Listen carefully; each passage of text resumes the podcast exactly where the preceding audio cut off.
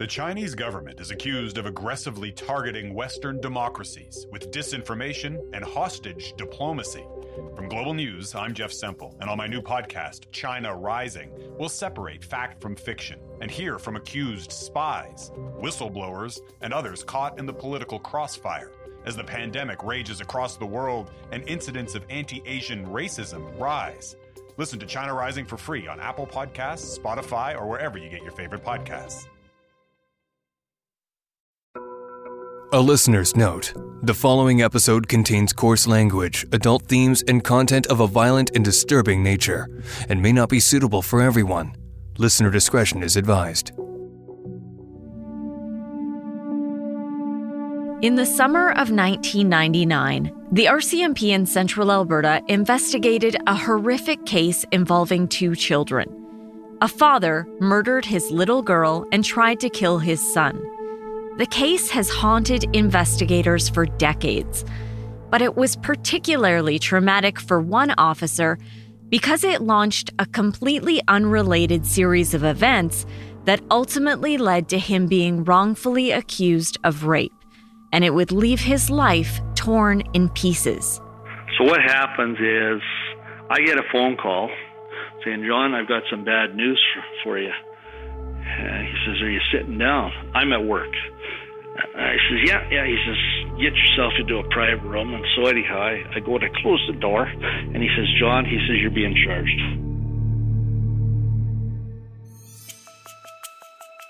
I'm Nancy Hixt, a crime reporter for Global News. Today, I'll share part two of this special Crime Beat series and explain the mind blowing twists and turns of this case.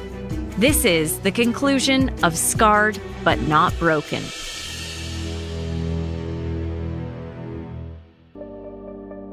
If you haven't listened to the first part of this story yet, I recommend stopping and listening to that episode first.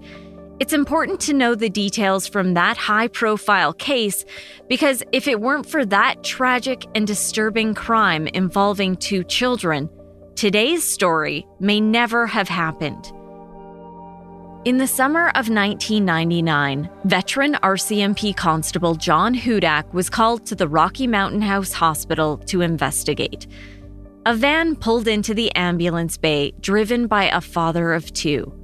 Inside the vehicle, an attending physician discovered a little girl who had been smothered to death and a seven year old boy whose throat had been cut. During the course of the investigation, Hudak dealt with a lot of staff at the hospital. They were treated as potential witnesses.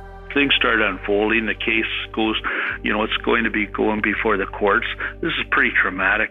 You know, nursing staff, uh, the hospital staff, the doctors that had to deal with the uh, with this uh, situation uh, it's incumbent upon uh, somebody to go back and talk to them and say, okay, look, here's what's happened, here's where things are going, uh, and and then with having been in the hospital on other matters, some of them would say, hey, so what's going on on this file, where it's at, so I keep them abreast of where things were, and uh, one of the things that ended up happening is I had a uh, I had a uh, request to maybe go and talk to the hospital staff and uh, and and let them know because uh, if things did go to a trial, there some of them are going to have to come and testify as witnesses. So I wanted to try, kind of try to minimize any of their concerns. One of the nurses who was at the hospital on the day of the incident was Mildred Johnson. Hudak said she stood out because she asked a lot of questions. Well, she's trying to she's trying to build a little bit of a bond. She tells me that she's yeah, she understands this stuff. She worked in uh, major trauma centers and emergency departments in uh, down near Houston, Texas, for a lot of years, and that she under she's seen a lot of stuff, a lot of disturbing stuff, much like I had, and that she has a uh, uh, relative in the RCMP, and he's uh, he's uh, posted with the drug section in Red Deer, and maybe I might know him, and of course I did know him, but you know it's just stuff with the conversation, and I'm kind of thinking, hold on a second, this isn't. Uh, I'm not comfortable with this, uh, and so I deliberately positioned myself that I wasn't close to this person in this room. Uh, you know, I main, maintained my distance, and there was just something that just my spidey senses just told me there's something just not right here. Then, in January of 2000, about four months after the murder investigation began, Hudak was out for breakfast in Rocky Mountain House. He said a waitress told him Mildred Johnson was asking about him. At the time, Hudak was 46 and she was two years shy of 60. I'd been aware that this uh, this particular nurse had uh, had a friend that had made some inquiries in regard to my marital status and maybe if I would be interested in going out to the theater with her or going to dinner shows or things like this and and I'd relate to that uh, that particular friend uh, that no, I wasn't interested. Uh, as it turned out, I was already uh, I was seeing somebody uh, in Red Deer at that particular time. He didn't think much of the inquiry and brushed it off. Two months later, in March of 2000, Johnson filed a complaint against Hudak. Larry Russell was the sergeant of the Rocky Mountain House RCMP detachment at the time.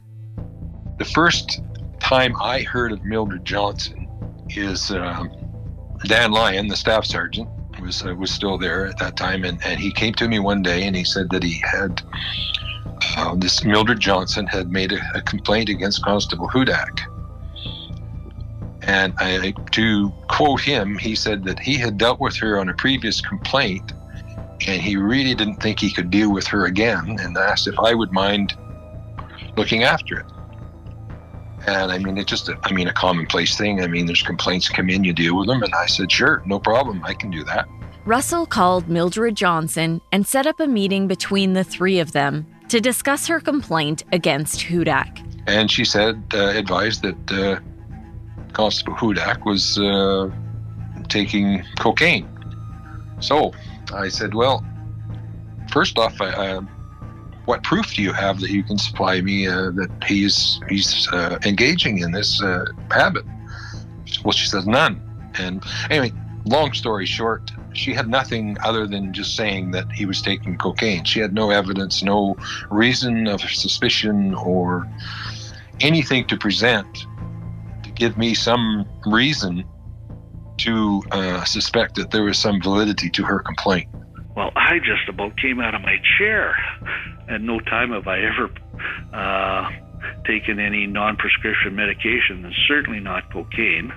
And that uh, I don't even take, uh, a, I'm not even on any prescription medication. And, uh, you know, my medical records will show that.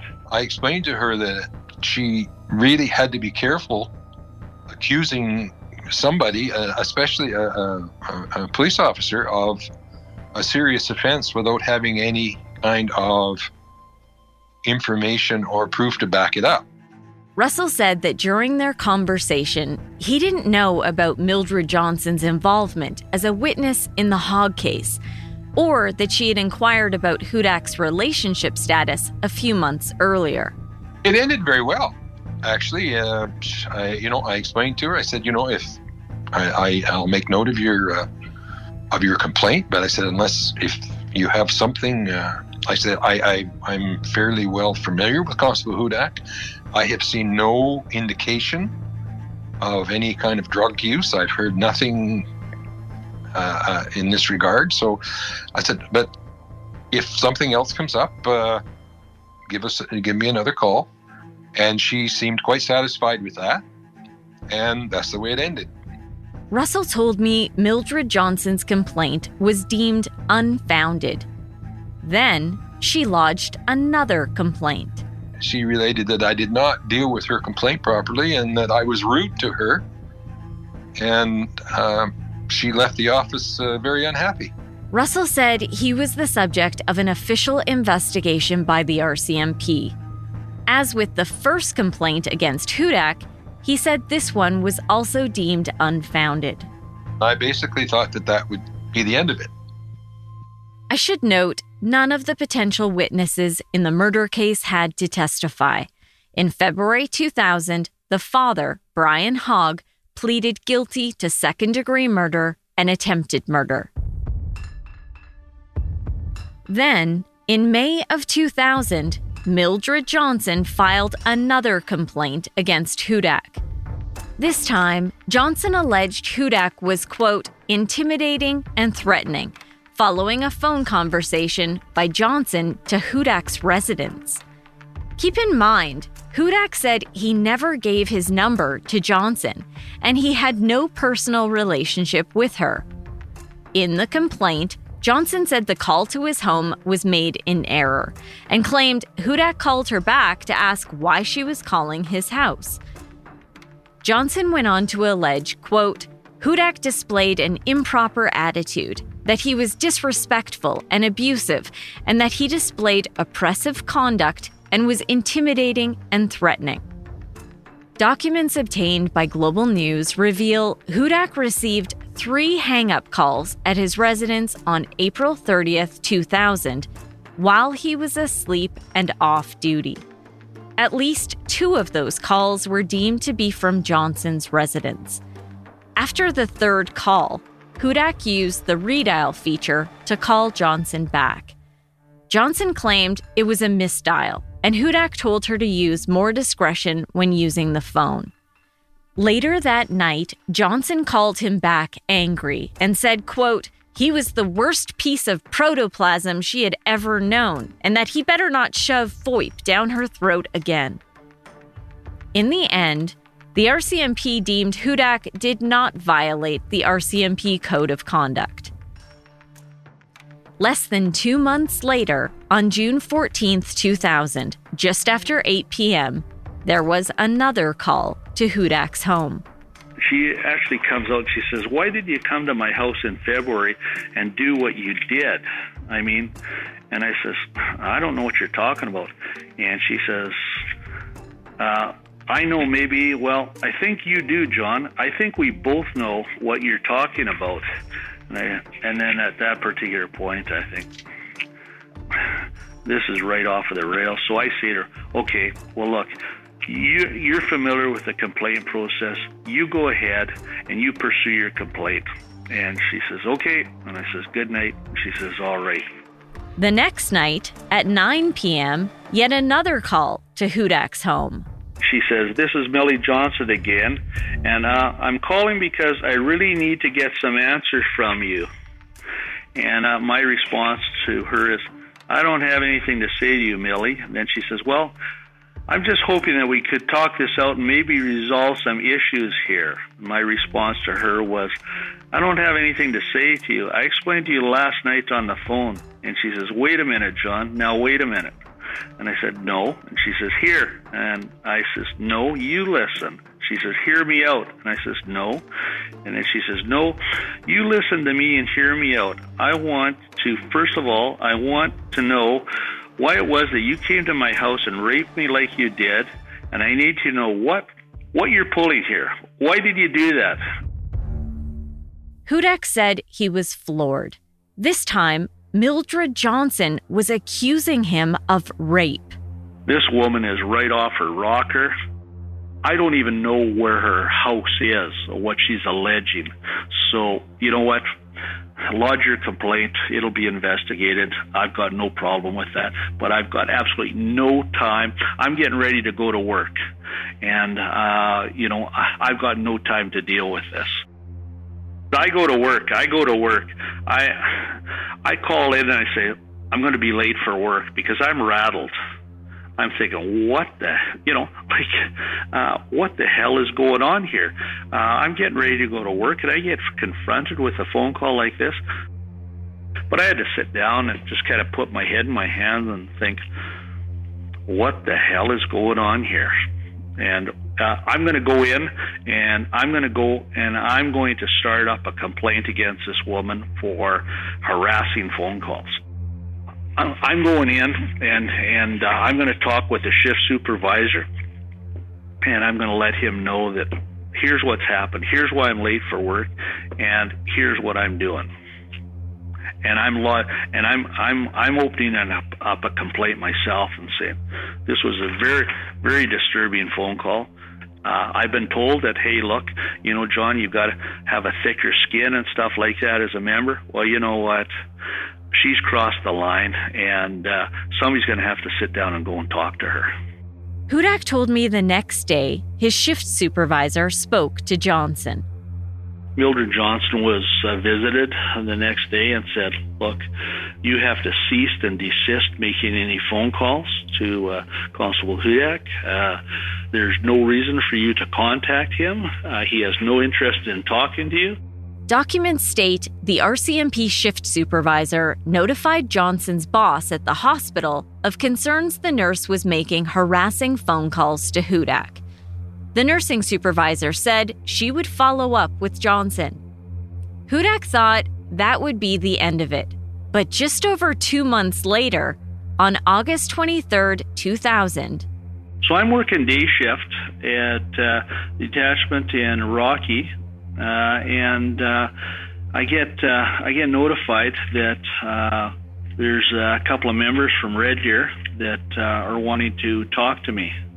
You know, I walk in thinking that I'm going to be helping these guys out on a file, and then all of a sudden I found out, no, I'm the suspect in a major criminal investigation involving a sexual assault. Hudak said he was in shock and asked to call a lawyer his advice to me is, John, do not say anything at all.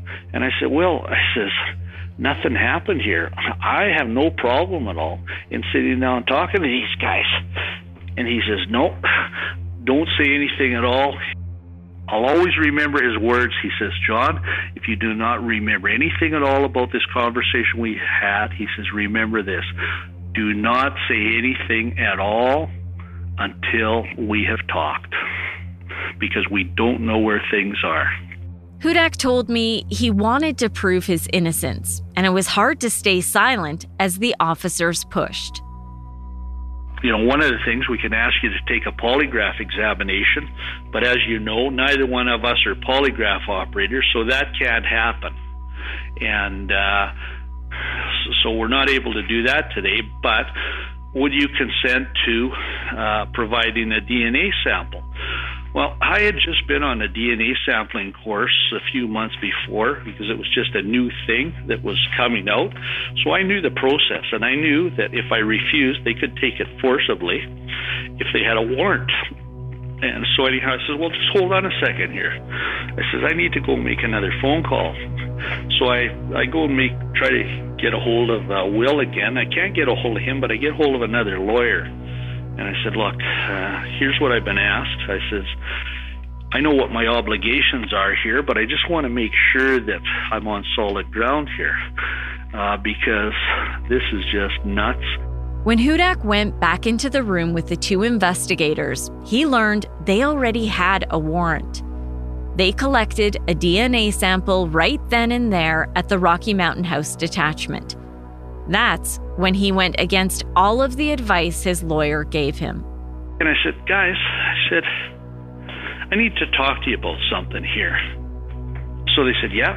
And uh, so I went and I closed the door and I said, Look, I'm going to tell you guys right now the way that you've made me feel here is that you've made me feel worse than a common criminal. And I'm really upset about this. And when those results come back from the DNA analysis and it shows that it's not me, I'm going to be looking for an explanation. And the words that I used at that particular time was, and you better have that explanation. Mildred Johnson claimed that on February 8, 2000, Hudak went to her home and sexually assaulted her on her couch. That would have been three days before Brian Hogg pleaded guilty to murdering his daughter and attempting to kill his son. Hudak said he didn't even know where Mildred Johnson lived, and he'd never been to her house. He wondered what evidence could the investigators possibly have? For police to get a warrant, they need to file something called an information to obtain, or an ITO. Hudak said his defense lawyer went to court to get those documents to gain some insight on the investigation. He says, What have you done here to? Have you pissed somebody off in the force? And I said, No, no. Why? He says, Man, I couldn't believe the stuff that I was reading in this uh, in this information to obtain, and what what they're doing. They're coming at you really hard. Uh, he says, I- I've never seen anything like this. It was only after his lawyer went through the ITO that Hudak learned that the strange phone calls he received from Mildred Johnson in June were set up and recorded by the RCMP in hopes of gaining a confession. Yeah, I have no idea. They've got a covert investigation going on on me on several months, and I have no idea this thing's going on. So basically, the allegations are that I went to her house, that I raped her, and then I supposedly told her that if she reported it, that uh, I uh, uttered uh, death threats to her. At that point, Larry Russell was the staff sergeant of the Rocky Mountain House Detachment. He told me he believed this complaint would be deemed unfounded as well. Knowing Constable Hudak, knowing uh, uh, Mildred Johnson, and, and the whole thing is, uh, I just uh, kind of thought at that time that uh, you know it would be an investigation to the point where they would find out that she was not credible, which she had shown previously uh, with her other complaints that turned out not to be credible, and that it really wouldn't go anywhere. Yet the investigation continued. Documents obtained by Global News shed some light on how this investigation all started. Remember how Johnson's boss was going to speak to her about the phone calls she made to Hudak? It was during that conversation that Johnson alleged Hudak had shown up at her home and raped her. Her boss later told police Johnson couldn't give a date, other than it was in February sometime. She said she asked Johnson if she kept her undergarments or anything else that might corroborate the story, and Johnson said she didn't. Her boss said she encouraged her to seek counseling. Documents state Johnson then reached out to a local sexual assault center, again alleging she was raped by a member of the Rocky Mountain House RCMP detachment. They helped coordinate a time for Johnson to meet with police. Her house was examined by forensic crime scenes officers. That included the couch where Mildred Johnson alleged the sexual assault took place. They found a semen stain that was sent away for testing, along with the sample of Hudak's DNA. Hudak said he already knew what the outcome of that test would be, but he waited to hear the words. It comes back, it's not me, which was no big surprise to me. Then I'm thinking, okay, uh, I'm going to be absolved. DNA's come back, you know, there's nothing to this. Hudak was ready to put it all behind him. But on October 17th, 2000, just over a year after Hudak first dealt with Mildred Johnson as a witness in the Hogg murder investigation, things took an unexpected turn. So what happens is I get a phone call saying, John, I've got some bad news for, you. Uh, he says, "Are you sitting down?" I'm at work, and and uh, he uh, he says, "Yeah, yeah." He says, "Get yourself into a private room." And so anyhow, I, I go to close the door, and he says, "John," he says, "You're being charged." John Hudak was charged with sexual assault. The decision to charge Hudak came as a surprise to a lot of his colleagues, including Larry Russell. Well, in in all my service, I never ever saw an investigation go the way that this investigation went. There was many different times in the investigation where things that, that supposedly happened were proved that didn't happen, and um, different things, and it just it, just didn't seem that it could be stopped. It, it, it again, it, reminded me. Uh, I guess basically like a volcano. Uh, once it re- erupts and the lava starts down the hill, there's no way of stopping it. And that seemed to be what the situation was with this investigation. Uh, it seemed no matter what happened, the investigation was going to continue there was absolutely no evidence whatsoever. So they weren't pushing any evidence. There was no evidence whatsoever uh, that John had uh, committed sexual assault.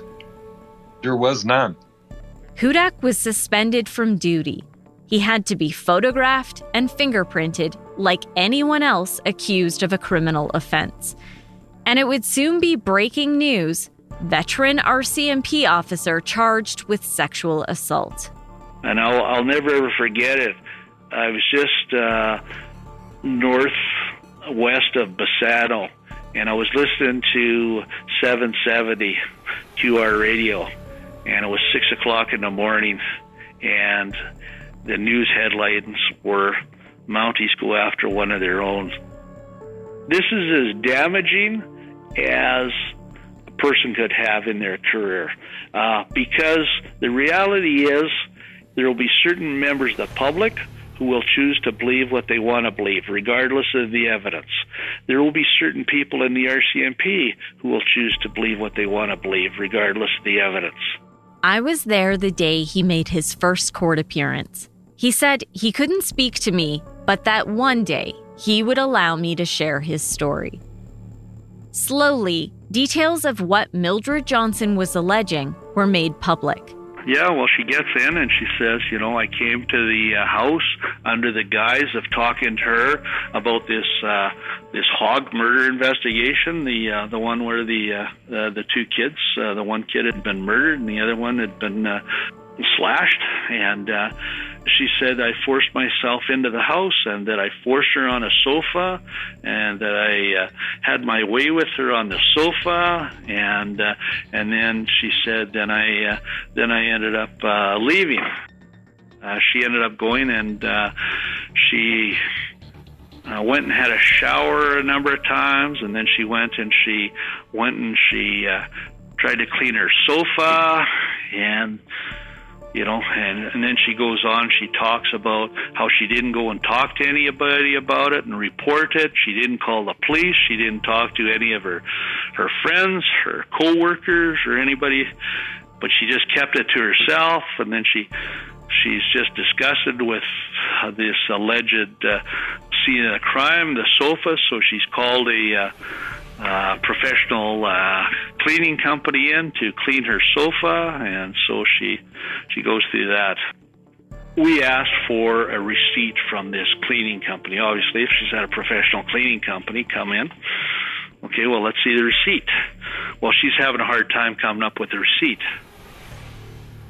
I'll come back to the receipt in a minute. It would turn out to be key evidence in this case. But first, I need to introduce you to Terry Blagborn, a retired officer who served nearly 30 years with the RCMP. Back in the early 2000s, he was a private investigator. I was approached by a senior agent of the Attorney General's Department of Alberta He took me aside and said, Terry, there's something really bad going on. This guy needs your help. As a prosecutor, he quickly recognized there was some something very wrong, something strange. He told me his source within Alberta Justice believed Hudak was being wrongfully prosecuted. Blagborn met with Hudak and his lawyer and was hired to review details of the case. He said the first step was a polygraph, which Hudak took no issue with as he had nothing to hide. The test was taken to some senior polygraph operators all of them read the test and all of them came back with the same result. Yeah, he's truthful. He is straight up truthful. Blagborn said he confronted the lead RCMP investigator with the results. Well, it kind of scared me in a sense that, oh boy, like now the gloves are off. So I turned and I went to the investigator, drove into his office and said, we just ran them, and I gave them a list of the names of the the uh, polygraph operators that examined the test that we ran, and they're saying he's truthful, and this did not happen. Like, I don't want to. You you have to be aware that this is that's where it's at, and I am, and I'm going to do the, I'm going to take the case, and I'm going to run with it, But that's where we are. Like, be very careful here. Blagborn told me the officer wouldn't listen to him, even though they had known each other for many years. So he continued to review the case and spoke with one of Mildred Johnson's sisters. She said it's all a lie. It's all bullshit. It's all wrong. It's all a lie. She's lying. I know she's lying. She's a pathological liar. She lies about everything. Mildred Johnson's sister also told police she had a problem with her credibility and that she had a habit of lying, and she believed Johnson had always had an infatuation with the RCMP and said, quote, her only ambition was to be a good nurse and marry a Mountie. The sister said Johnson moved to Texas from central Alberta in the 70s and lived there for nearly 30 years. Meanwhile, Hudak and his defense decided to send someone to Texas to do some digging. They hired Jim Thoresen, another former Mountie turned private investigator. On the 18th of June 2001, I uh, headed down to uh, Houston and um, I contacted a private investigator down there who was uh, had a very good reputation through a contact in Calgary. And I met with him and his wife down there and uh, explained the situation. And he offered to uh, give me full assistance. Thorson learned that Mildred Johnson was a nurse at several hospitals in Texas. But more importantly, she had a criminal record there. We did track down uh, some uh, criminal charges on here after we were able to uh, positively identify her through different documents and so on. Eventually, um, I learned that uh, the file belonged to uh, Humble Police Department. Now, Humble is kind of a city within the city down there. It's Houston, as uh, it's huge, and they've got multiple cities within the cities there, and Humble was one of them. I contacted the um, the investigators down there and I explained my situation, and uh, they confirmed that this file number was in fact theirs. Thoresen discovered the offenses happened in the late 80s, just over a decade before the alleged sexual assault in Rocky Mountain House. Her uh, situation was that she had a, a boyfriend that uh, she'd uh, been with for some time, I guess, and consequently, uh, he uh, went with another woman, and she got very jealous, and she made some uh, threatening phone calls to him and threatened to uh, kill him, throw sulfuric acid in his daughter's face, and that type of situation. She was charged under their criminal act down there, and I received a certificate of conviction and she got six months, uh, I believe it was six months uh, probation and uh, some fines. Thorson said he accessed the entire file on Johnson and had copies of everything. In fact, he was looking at those same documents as we spoke. Uh, I uh, sealed them for uh, court purposes and retained the originals that I'd received from the Humble Police Department down there in the event that uh, I might require be required to testify in court if uh, she didn't uh, admit the fact that she had a criminal record down in Houston. It was very gratifying for me that uh, I was able to uh, find some stuff down in Houston that uh, corroborated what we were feeling all along that she had an axe to grind sort of a thing. Through disclosure from the prosecution to defense, Hudak learned the RCMP became aware of Johnson's criminal record days after she filed her sexual assault complaint. In the meantime, back in Rocky Mountain House, there was still the issue of the receipt. You'll recall Mildred Johnson said she tried to clean the couch where the alleged rape happened, but later decided to have it done professionally by a company called will do. At first, she told police she couldn't find the receipt for the cleaning service. Court documents show months later, in November of 2000, she ended up providing a receipt to investigators. In covering this case, this was some of the most surprising evidence presented. At the top was a logo and the company name. It was dated February 21st, 2000, a little less than two weeks after the alleged sexual assault took place. It had her name and address hand printed at the top. Under the description of service, there was a handwritten note that said, Steam clean and deodorized sofa, and it lists the price as $75. With the tax, the total cost was $80.25, and there was a note that said, paid. A copy of the receipt was given to Hudak's lawyer as a part of disclosure. And we look at it, it is hokey. And we just said, This is the receipt? In January of 2001, Hudak's defense lawyer contacted police to see if he could take a look at the original provided to officers. He later met with the lead investigator and viewed the receipt, but something still seemed off. They asked their private investigator, Terry Blagborn, to verify the receipt with the business. Get a copy of the receipt, and I look at it, and it's a strange looking receipt. It doesn't look good. On the top of the receipt where the company name is, is a shadow around the car where, where the uh, company name is on this receipt. But there's no shadow on the bottom of it. Blagborn said he went to Will-Do to verify the work and to inquire if they had the original receipt. I take it to the company that apparently did the work, cleaning the upholstery. They the owner of the company immediately responds and says, that's not our receipt. That's not even close to our receipts. That is a fridge magnet that we leave on the furnaces that we clean. That is not a will do cleaning receipt. I said, well, did anybody come and see you about this? They said, yes, they did. I said, did you give them a statement? No, they're not taking a statement like you are now. And I went, oh my God. Was it possible that police accepted a fake receipt from Mildred Johnson? According to documents disclosed to Hudak's defense, Will-Do told police they felt the receipt was a fake. The logo matched their company magnets, which they left on customers' furnaces when they finished a job.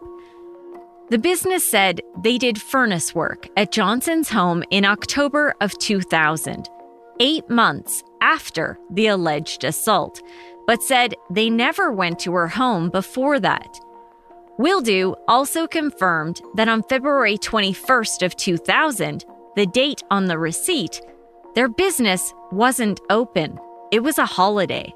These guys are professional investigators. These guys are major crimes investigators, and they've sat down and they, they've accepted a document like that.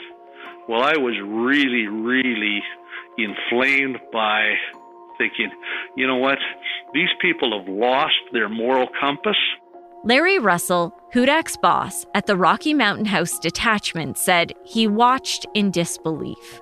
It just it made no sense to me. I couldn't understand what was happening, why they would keep having their evidence refuted, but they still carried on. I couldn't grasp why or what was happening, and uh, it just it did not make sense to me. With the amount of evidence that they had against uh, Constable Hudak, in an investigation that we took to the Crown prosecutors, you couldn't have paid them to lay a charge. There's absolutely no way they would have proceeded with it because they would have said that there's no possibility of getting a conviction, would have been their response. The matter was set for trial, despite the fact that DNA evidence cleared Hudak because his DNA did not match the sample found on the couch.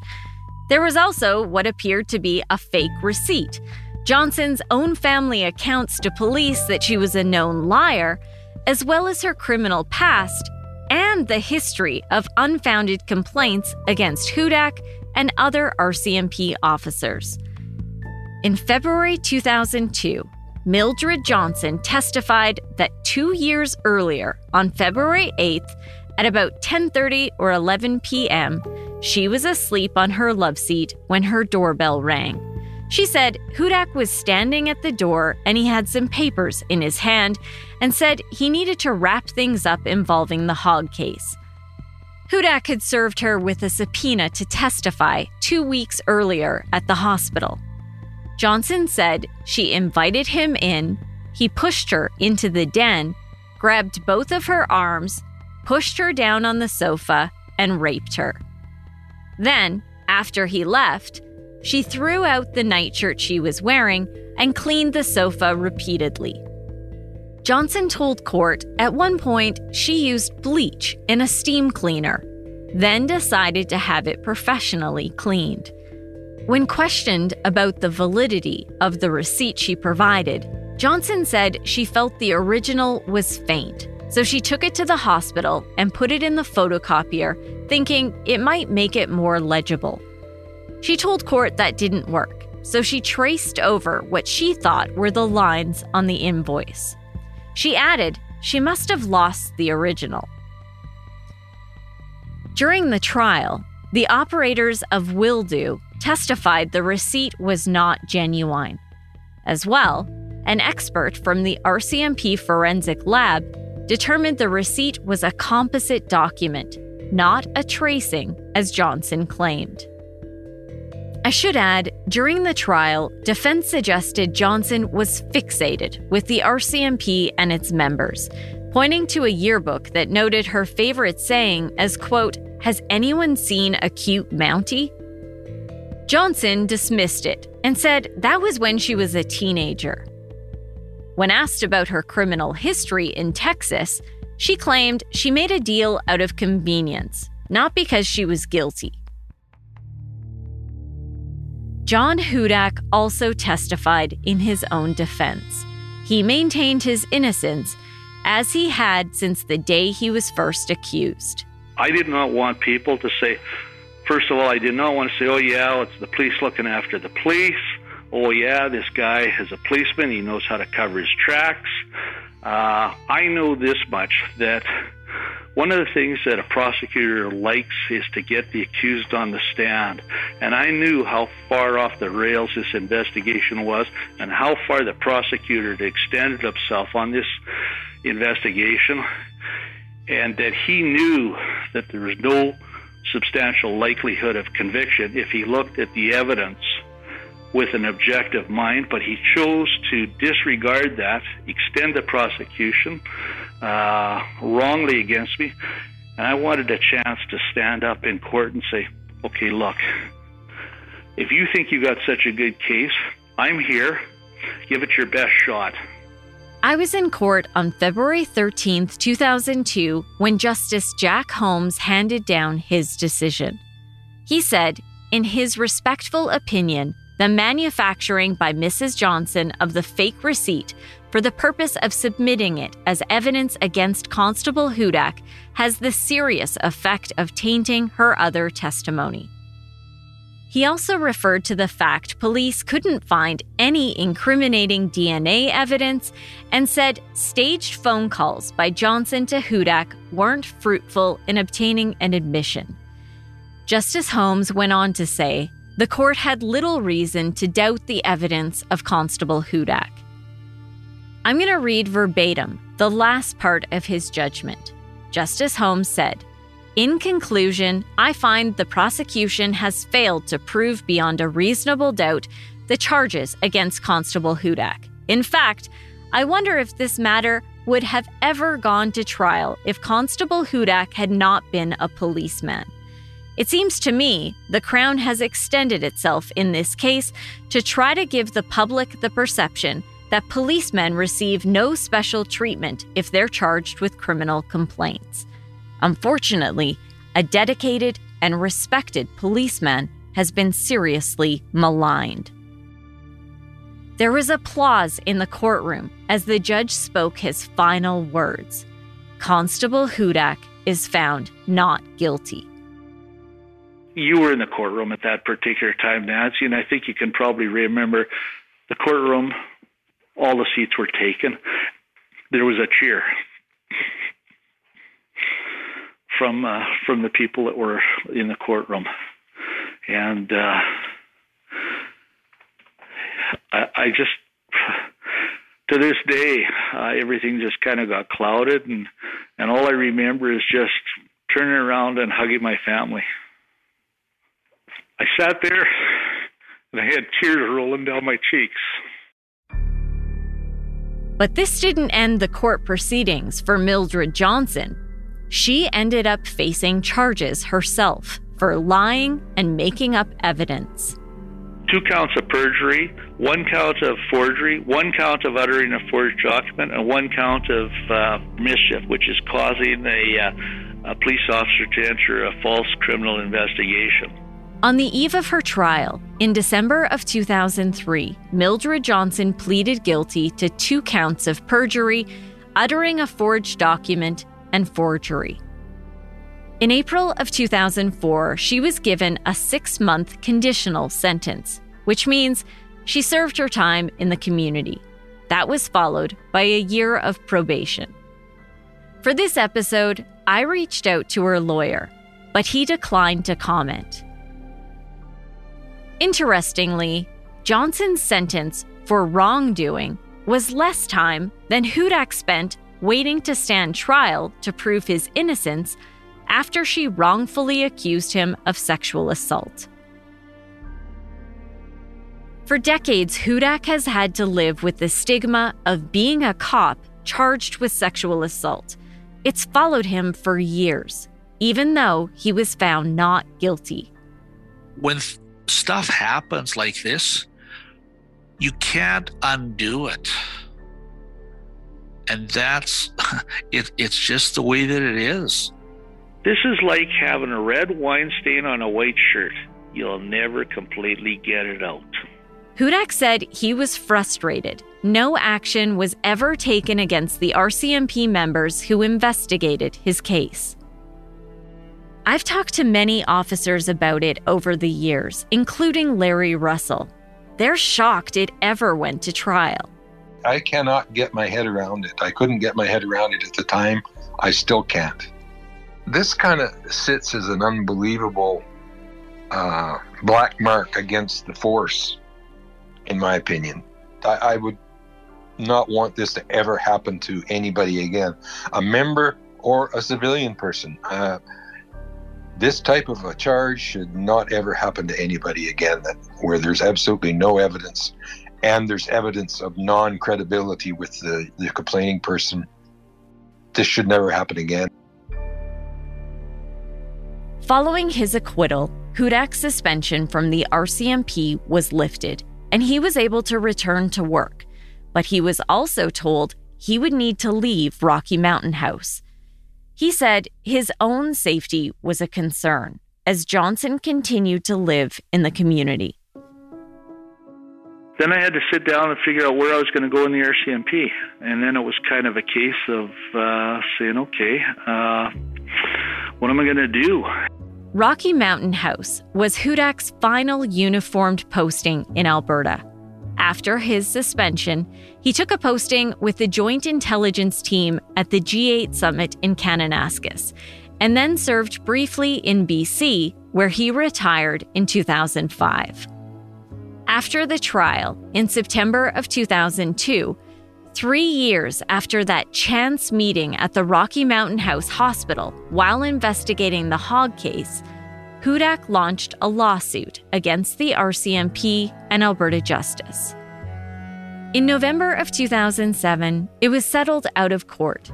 Hudak had to sign a non disclosure agreement, so he's unable to say exactly how much compensation he got. It was settled. I signed off for well under a million dollars, well under a million. In my mind, this whole thing has never been about money.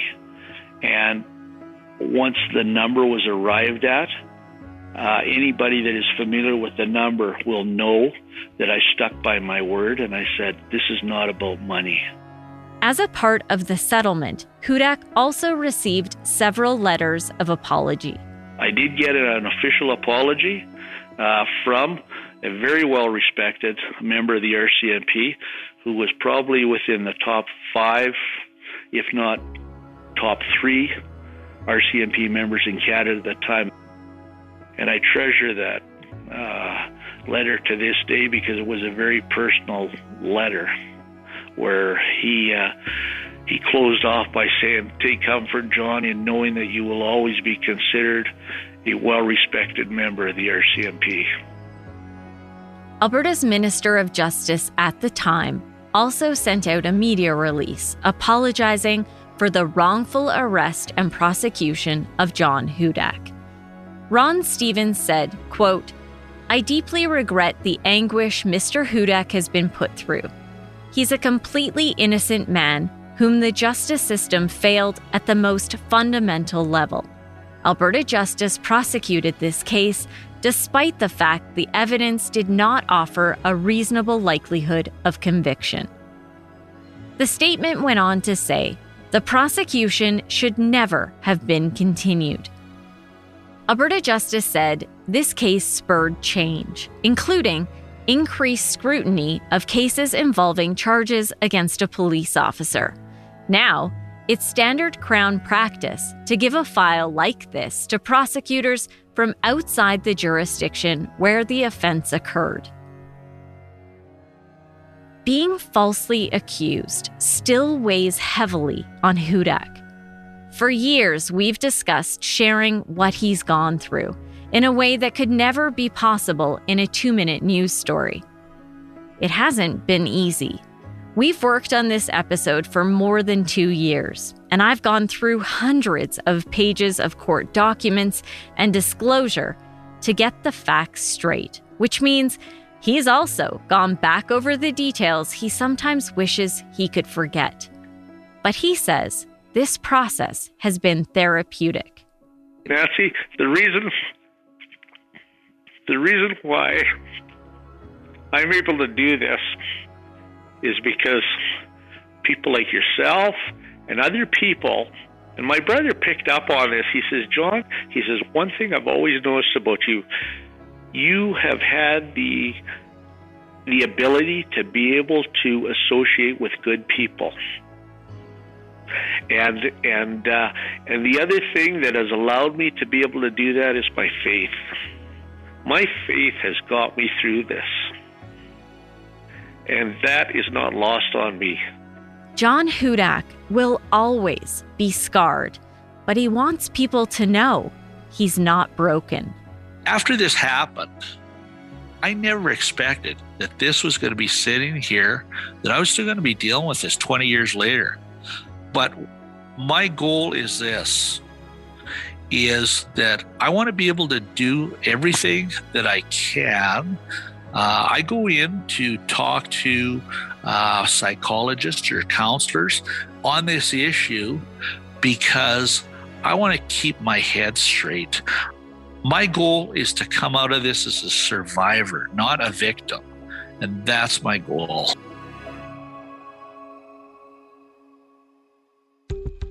Thank you for joining me and letting me share John's story with you. Crime Beat is written and produced by me, Nancy Hixt, with producer Dila Velasquez. Audio editing and sound design is by Rob Johnston. Special thanks to photographer editor Danny Lantella for his work on this episode. And thanks to Chris Bassett, the acting VP of National and Network News for Global News. I would love to have you tell a friend about this podcast and you can help me share these important stories by rating and reviewing Crime Beat on Apple Podcasts or wherever you listen. You can find me on Twitter at Nancy Hixt, on Facebook at Nancy Hixt Crime Beat, and I'll post some photos from this case, including the fake receipt, on my Instagram at nancy.hixt. That's N A N C Y dot H I X T. Thanks again for listening. Please join me next time.